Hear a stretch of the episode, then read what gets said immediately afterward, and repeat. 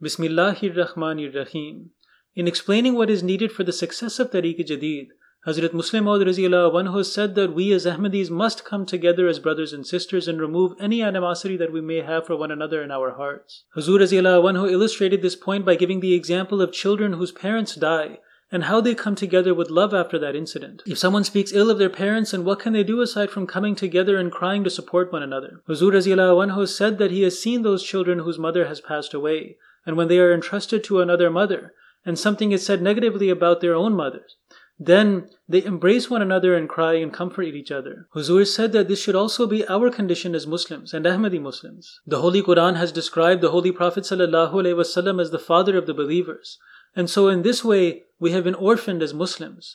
Then also the promised Messiah ﷺ passed away. And we as Ahmadis are also orphans in that way. When people speak ill against the promised Messiah السلام, then what can we do? We are helpless. If at that time we do not come together and support each other like the orphan children of parents who have passed away, then what proof is there that we actually have love for the promised Messiah السلام, in our hearts, that we consider him to be our spiritual father, and that an attack on him causes us sadness and pains our hearts? Huzur anhu gave the example of his own daughter, that when his wife, Hazrat Amatul Hay rahimahullah ta'ala passed away, then his daughter, who was about eight or nine years old, came and embraced him and was crying. At that moment, she was worried about her two younger siblings as to who would take care of them. Huzur said that her younger sister, who was about four or five years old, she previously used to fight and argue with her, but now when this happened, she became the most dear person to her in the world, and her only concern was how that younger sister would be able to survive. So Huzur said that this applies to us as Ahmadis as well. He said, How can he believe that we actually consider ourselves the orphan children of Hazrat Masih when there is animosity that may exist within us and we are not ready to embrace each other? From these points that Hazrat Musleh Maud who explained, we can understand what the state of our heart should be. This analogy that he gave of orphans is something that we can very much relate to. In one other place, Hazrat Musleh Maud said that he has always felt that the demise of the Holy Prophet was something that had happened in his own lifetime. It was a tragedy that he himself had experienced. Now, how is it that he felt this? It's something that we can understand by analogy. There are many times when a person becomes attached to a fictional character, and many times when a character dies within that fictional story, then a person starts to cry and weep as if they've lost somebody who was actually a part of their life. This is not unusual.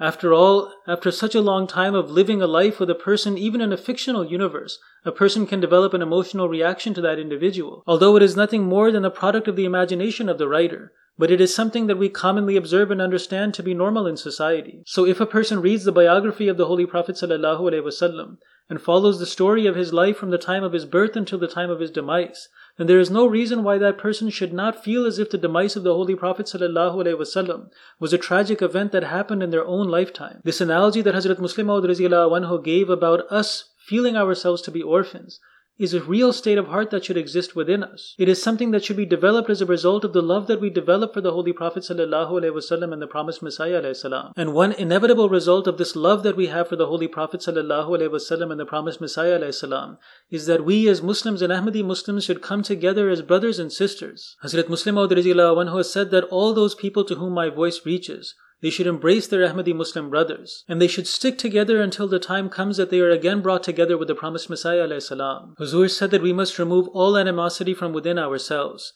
and become like what the Holy Quran describes as bunyanum marsus, a cemented structure that is reinforced with molten lead, so that we can prepare ourselves to face the enemies of Ahmadiyya together. So Hazrat Musleh Maud explained that for us to be successful through the divine initiative of Tehrike Jadid, we must come together and cling to each other like the orphan children of the Holy Prophet ﷺ and the promised Messiah ﷺ, with this certainty in our minds that we have lost our own father, and now we have nothing but to cling to each other with desperation under the guidance of the Khalifa of the time. When we are able to develop this brotherhood and sisterhood within ourselves, then no force in the world can break the divine community that has been brought together in this way.